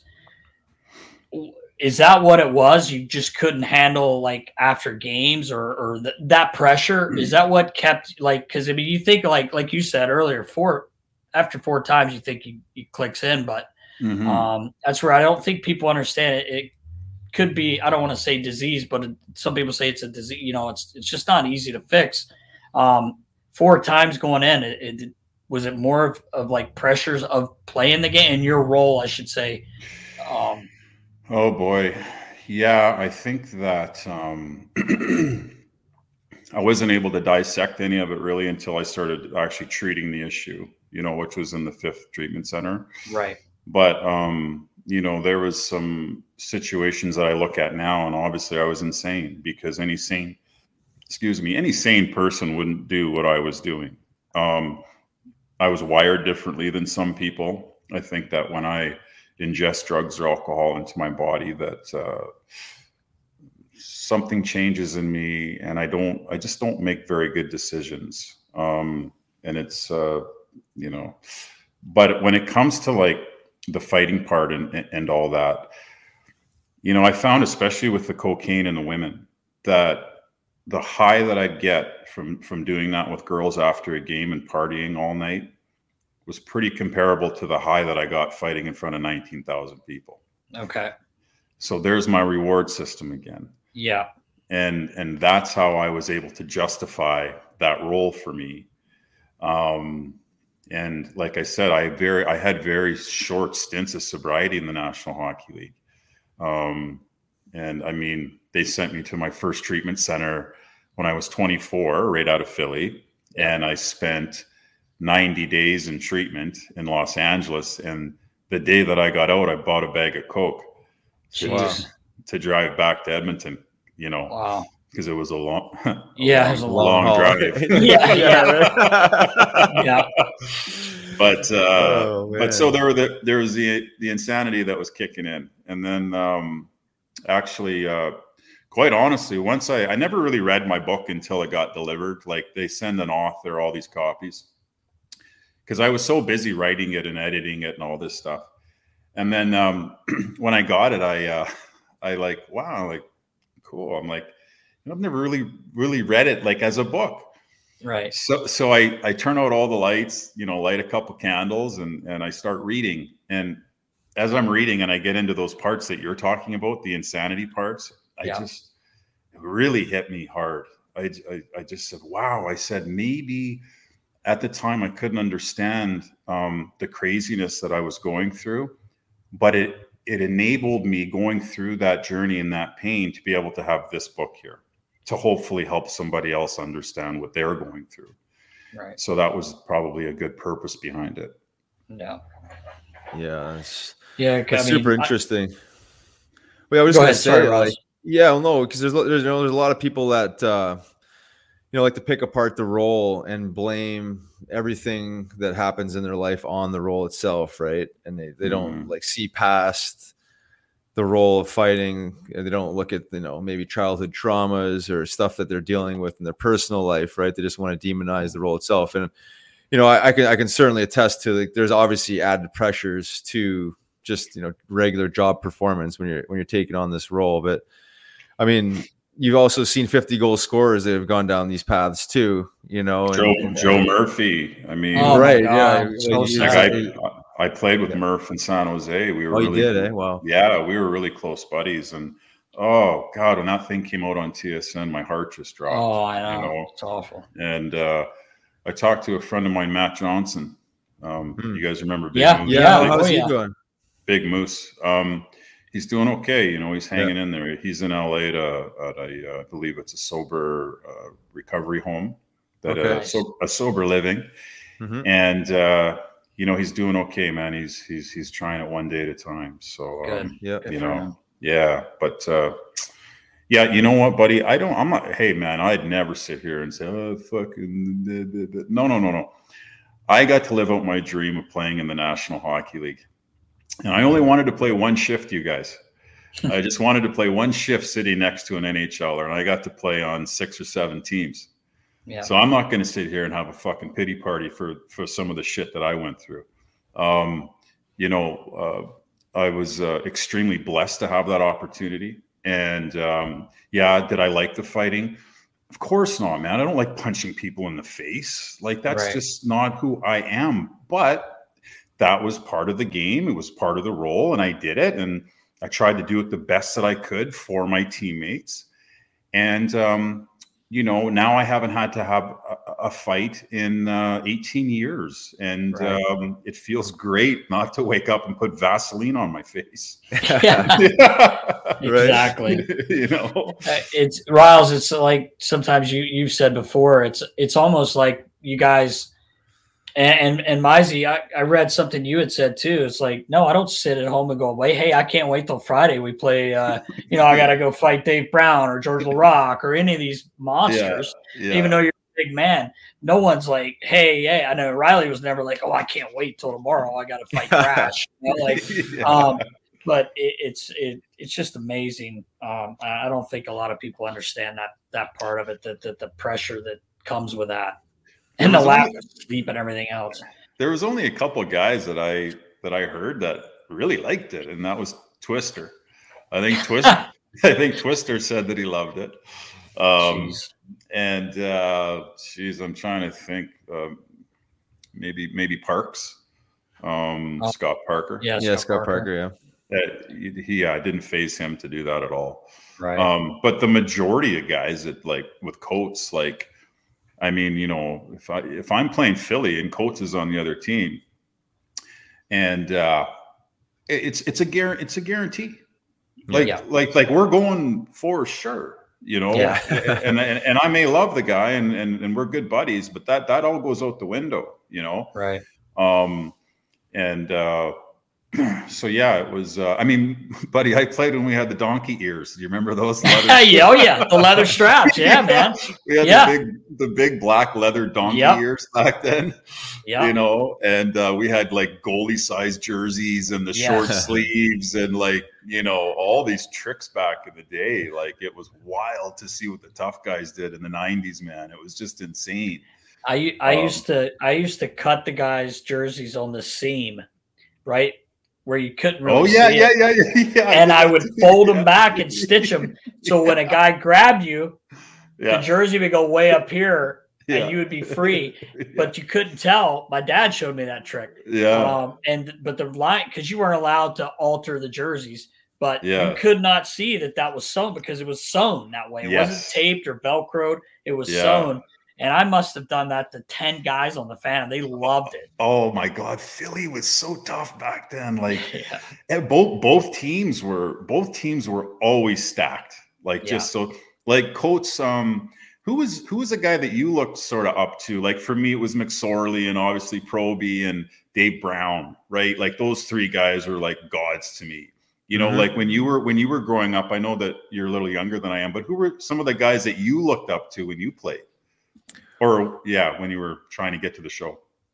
Yeah, so well, I grew up in Winnipeg, and before I even was a fighter, you know, Tie Domi was a guy that I always like loved. Oh, and yeah. again, this is before yeah. I even took on the role. But um, uh, Todd Fedoruk actually landed up being one of them. Uh, I played junior hockey with Friggy, so you know he was yeah. like, you know, he was uh, on my radar. And then uh, I say Brash too because he was in Philly, um, and yeah, I landed up, you know, training with him in the off season uh, when I was still with the Phantom. So I obviously you know, looked up to him as being, you know, one of the, the, the toughest guys in the, in the league. So I'd say probably those two guys um, for sure. Yeah. Um, and then landed up well playing with Friggy again with the Phantoms and, and Flyers, and then uh, well, I got you know I got to know Brash on a personal level, but uh, oh, geez, yeah, I would say those read, two guys. Did you, did, did you read that story about Brash? lately, just, it was about a year ago, I think. Yeah, yeah, not yeah. doing so hot. But I saw I saw him last year He's at the, the Flyers alumni. He's doing better. Yeah. Oh, thank God! Thank God. Yeah. That's good. Yeah, I think it's a lot of what we're talking about: uh, substance abuse, hanging out yeah. with the wrong people, mismanaging money. You know, like all you know, the same. Yeah. It's kind of the same old story. But it seems he seems to uh, be doing better. That's um, that's yeah. that's great. That yeah. that reminds me, Mizey. I saw an interview. Oh, actually, was something you posted on your uh, yourself. I remember seeing this uh, when you were struggling and, and you basically, I guess, needed money. You sold a you sold some stuff. Oh yeah. How did you get the stick? How did you go about getting that stuff back? You had a oh. Riles. I don't know if you saw that, but he had a, a Wayne Gretzky sign stick from his yeah. last year, but he was using a Hespeler and uh, and a Rolex, nice Rolex. Yeah. How, how, did you get those back? Well, I had uh, I actually had the I had two Rolexes stolen on different occasions by different strippers. So you'd you'd you'd think that that I would have learned my lesson on the first one. So both of those Rolexes got stolen by these girls, right? Oh God.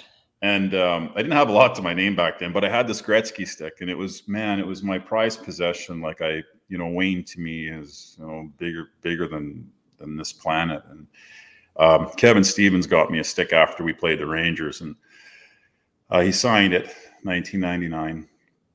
And I just remember sitting there, and I had a cell phone bill to pay, or my my cell phone was going to get cut off, and uh, I didn't have any money, but I had this stick. And I just, I just remember having a tear in my eye, going, "Fuck, "Are you really going to do this?" You know? And, yeah so I called the guy that I knew. I said, Hey, I got this Gretzky stick. I said, I need some money to pay for my cell phone bill. And I don't know when I'm going to be able to get the stick back. I said, But if you promise me one day if I can, you know, rebuild this life that I have, and will you please sell me the stick back? If you make me that promise, I'll give it to you. And he said, Yeah. He goes, I'll give you in advance. Uh, here's 500 for the stick. So I got to pay my cell phone bill and then I just remember after I got sober, it was about uh, so one, two, three, about three years later, um, I started my own company in Calgary, and I called the guy and I said, I, I said, uh, we need to meet for coffee. Can you bring that stick?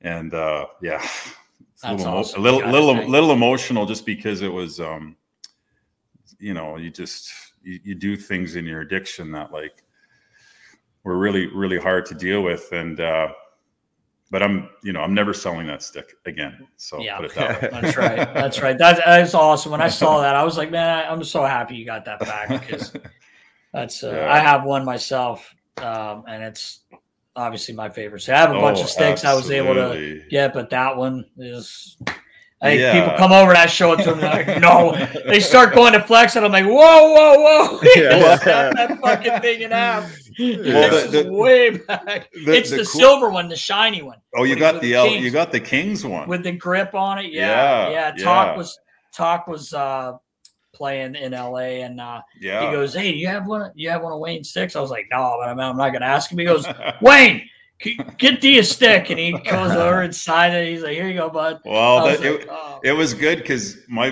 good buddy was Artie Kevin Stevens. yeah, and and Artie and him were close, right? And then Right. and then you had guys that were close with Gretz, so so it worked out well. But a, a little Gretzky story on how amazing this guy was. So he obviously was my hero growing up.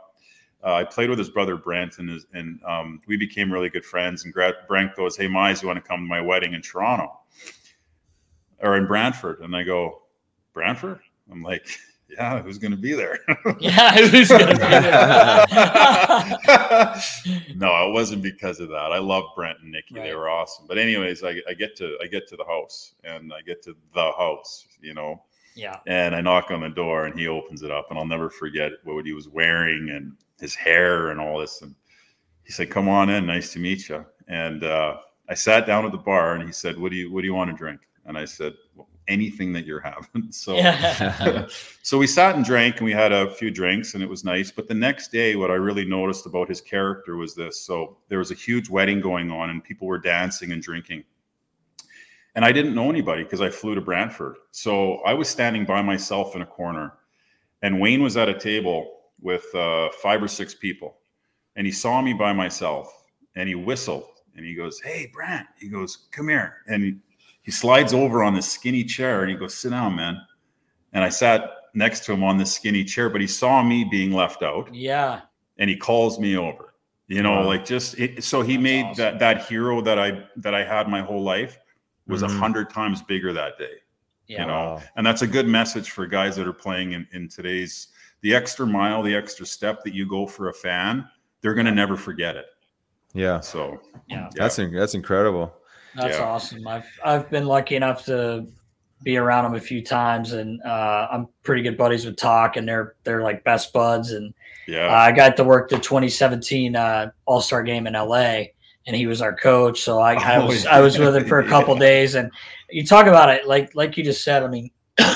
Just a normal guy, just Yeah. just treats you like a. He's known you his whole life, and just could just couldn't be a nicer person and you're right it makes it makes someone you look up to even bigger because they're like that That's right. Yeah, that's a great that's a great story man Yeah, that is super cool. Got a new appreciation for the great one. yeah, Yeah. Stuff like absolutely. that. It's amazing. Well, uh, before we let you go here, uh, Mizey, I mean, anything you want to plug? Your, your obviously your, your book, where we where we can find it. Um, Yeah, any other I- things you got going on? I think uh, as far as the book goes, that's pretty much available on uh, any type of platform, really, whether it's Amazon or eBay or maybe you know at the bookstore or something like that. It's probably relatively easy easy to find.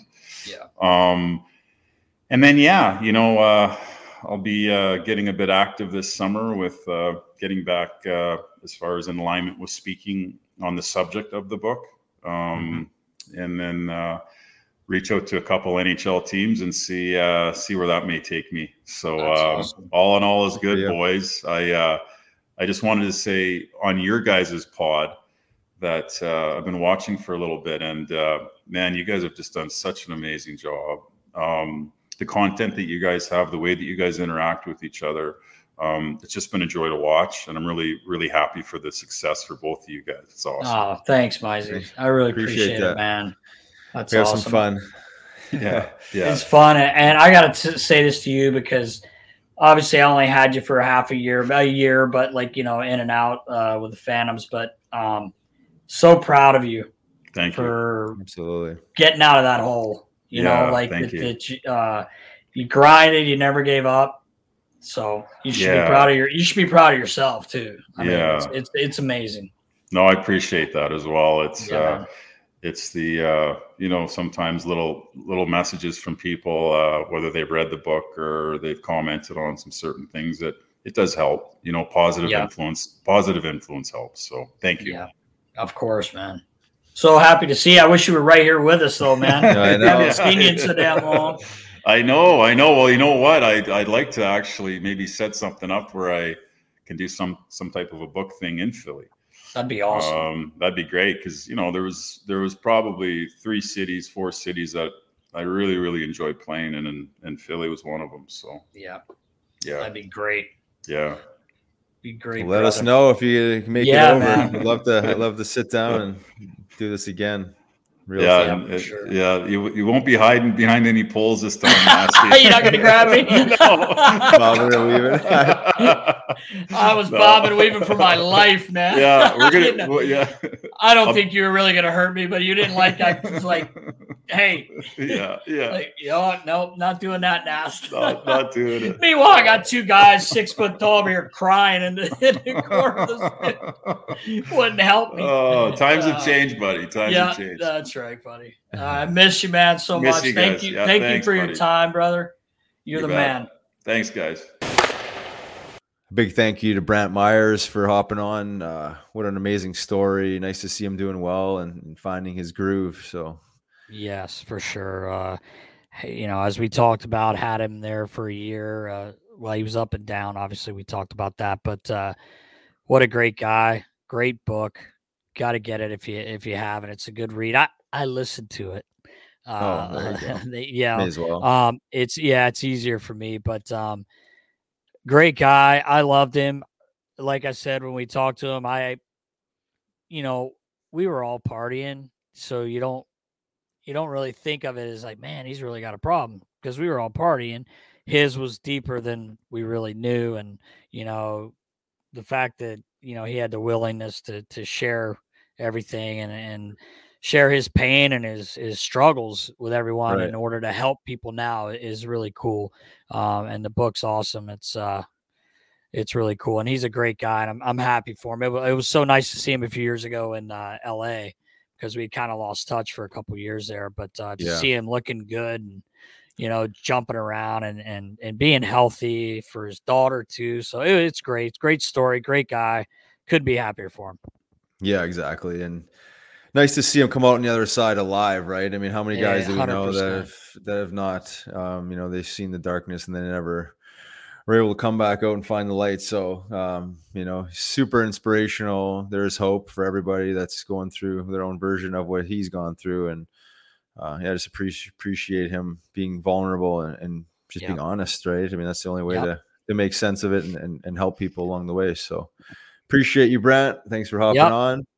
It's time, Nast. Let's do it. You know what it's time for? It's time for clear questions. Brought to you by Clear Rum. Whew. Ooh, look at that. this is Beautiful. the water. Oh yeah, this Beautiful Is, can. oh, nice. So good. So refreshing, Riggs. You should try to hydrate while dehydrating with me. Yeah, Uh, right. Super, super, super good. Clearrum.com. Check them out. Get it in your local stores. All right, Nast. Let's Here we go. this. Question number one from Anthony Giampalo on Twitter. What's it like on locker room cleanout day? I'll let you take that one, Nast. 'cause- Well, it's um, it's it depends when's it when it is. Yeah, it's right, that is a obviously good sad. It'd probably be great when if you win the cup. Uh, Yes. I've never been able to do that, uh, but no, it's um, you know, you're getting everything ready. What what I always did because we had two sets of gear, as you know. I would, the guys would never know either because I'd pack the bags for them, right, and tape all their sticks up, give them like six new sticks and whatever was on their rack, so they had some to take home. Um, but what I would do is go through their game gear, take out what I thought was bad, and put the newer stuff from their practice gear in their bag, and then refill the practice stuff for the next season if they were coming back. If guys are moving on, I would give them both sets because most teams have two sets of gear. Um, it's a long night the day before because it's usually you know a day or two, the most two after you you know lose.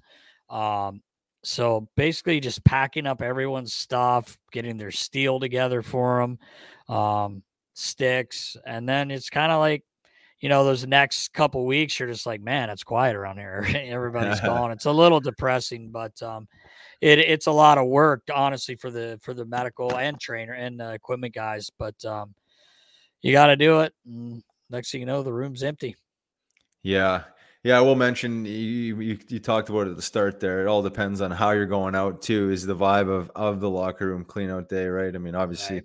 Flyers know they've been out of this for for some time, but you know sometimes it abruptly ends, and obviously unless you win the Stanley Cup, it's disappointing. It's never right, a good feeling. Yeah. You know, it's never a good feeling to pack your bag and you know say goodbye for the off season. But yeah, the energy it can be certainly different. Uh, but nonetheless, the, all the elements you talked about are essentially the same. You know, the meetings, the you know the packing up of your shit, uh, the shaking the hands, the hugs, goodbye, and and all that. Probably one last blast off at wherever they're yeah. going to go. but exactly, and and, and you on. know some sometimes you forget about it. You don't, it's in your head, but you kind of forget. Like you might not ever see that guy again. That's right. You know, yeah. I mean, luckily with what we're doing, we get to reconnect with a lot of guys that we probably, unfortunately, wouldn't get to, but just because it, life, you know, it's life. Yeah. You know, you everybody's got their own thing going, but that's that's another thing about it. You know, like you know, a guy's leaving, or you know, it could be a European that's not coming back. Man, it's gonna be pretty tough to see him. Um, so that part of it's kind of sad too because you just never know. Yeah, no, exactly. But nature of the game, right? Just uh, exactly the way it goes. Right. Yep. All right, number two from Hockey Tough Guy autographs on Twitter. Nasty. Any memories of Scary Gary Kupal? Wow, do I ever? We're in training camp in Peterborough. Roger had us in Peterborough. And I remember Billy Barber telling me, uh, hey, we got this guy. Like, we're going to try to get him signed with the Phantoms.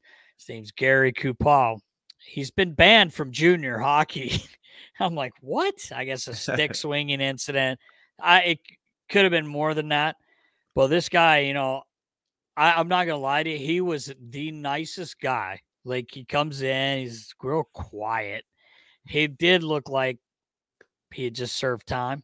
He had his head shaved, you know, like, and I, and I say that jokingly. I don't, I'm yeah. not making fun of anyone that served time. I'm just saying he, yes. he looked scary. He had a shaved head. He had big, big, big hands, and uh, get him all situated. And, and anyway, so Roger liked to play a tournament. So you had four teams. Well, uh, I'll never forget this. I'm on the bench, and Steve McLaren Stone Cold, we called him Woody, uh, was one of his nicknames. He had he had seen. I, I don't know if he had played against Woody or against uh, Gary in uh, juniors, but they knew each other because they were talking, and so they line up, and I'm working the door on the one bench, and they're right in front of me, and Stone Cold says to uh, Gary, says, "Hey, uh, let's let's get one going here." And we're like, "All right." So, and Gary was on El- uh, Elvis was on mm-hmm. Eric's team, Eric Lindros's team, because they didn't want any kind of yeah, shit, right, yeah. you know. but it was funny because not to I'll finish the story, but Eric a couple times was like, "Hey, Coop, talk to that guy." Oh, Someone oh, really? running around. Yeah, it was kind of funny. But anyway, these two stood like a foot away from me, and they went toe to toe, rigs, old school, and all you just hear is just, just on their face, just just hammering each other.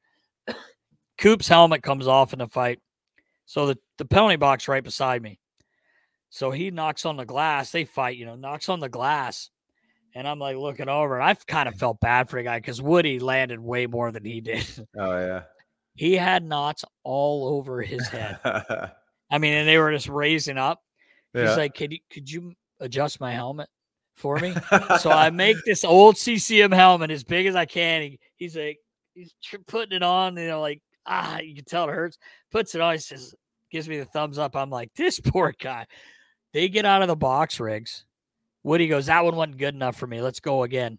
Drop the mitts, toe to toe again. I'm like, what? what is going on here? So a little bit later, we're at dinner and I I headed out, you know, with a couple of boys for the night. We see Coop and and uh Stone Cold at the bar having drinks. This poor guy's got lumps all over his oh, head. Yeah. Bald I'm head like, too. Right? Is... So he goes through camp. He gets through camp, but the American Hockey League would not allow him to play. So I had a jersey and everything. I had a I had a, a Kupal jersey. He was number 26 on our roster, no but way. they would not so let he, him play. So he was banned from the American League. He, he was. They would not let him. Yep, they would not let wow. him play.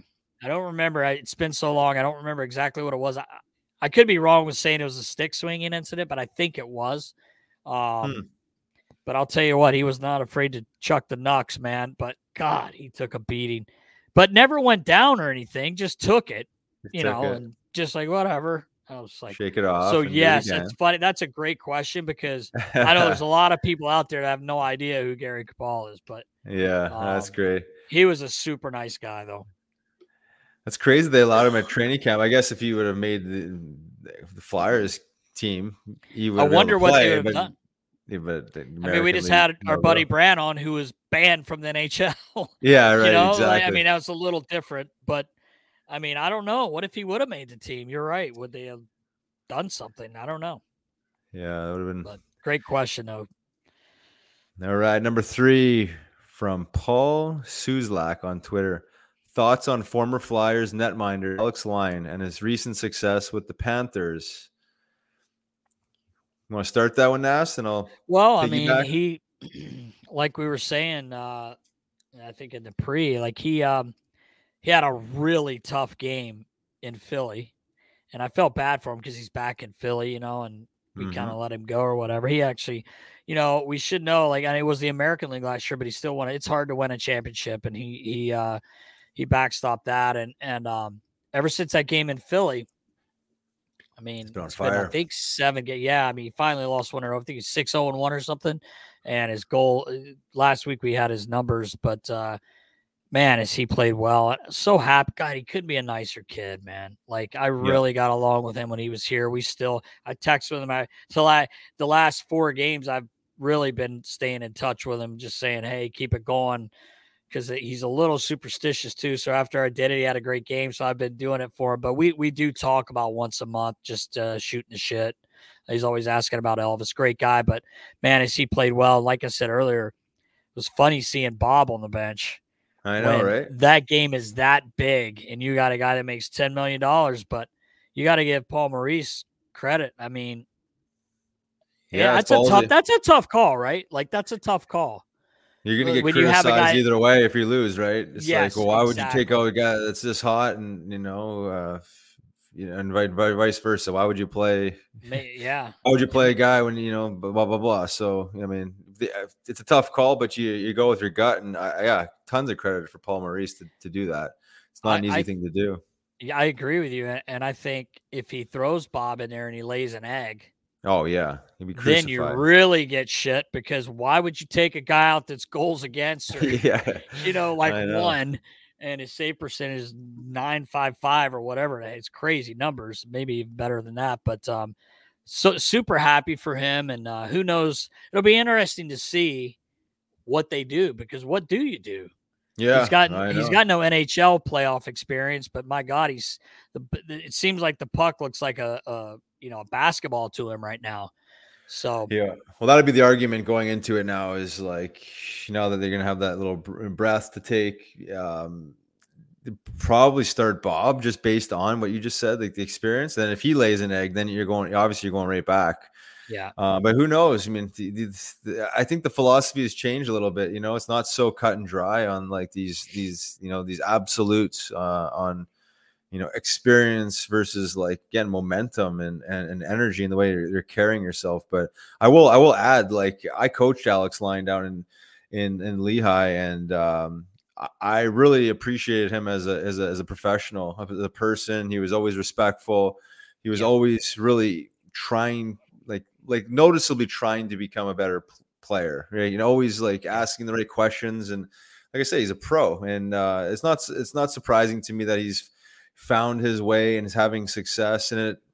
Especially in goaltending, it's going to take an injury or two to find your, you know, your opportunity, and and then to stay there and, and to perform and to, you know, to do what he's doing isn't an easy thing. But again, when you're mentally prepared like the way he is, I feel like he's got his head screwed on. Just like you know, Bob, it's probably a great, uh, you know, a great mentor to have around there too, right? Bob is like that. We know that. Yeah. Very way, uh, wa- wa- way ahead of his time there as far as preparation goes. But uh, Alex, I mean, rooting for this guy. Obviously, I think he's a great guy and um, a great professional. So wish him the best. hundred percent. And that's a wrap, Nast. That's it, baby. questions in the books. Episode Yep. 113 in the books. Be sure to subscribe, like our content, social media, ask questions, reach out, and tune in next week for episode 114. That's a wrap. Knuckleheads. We'll see you then. See ya.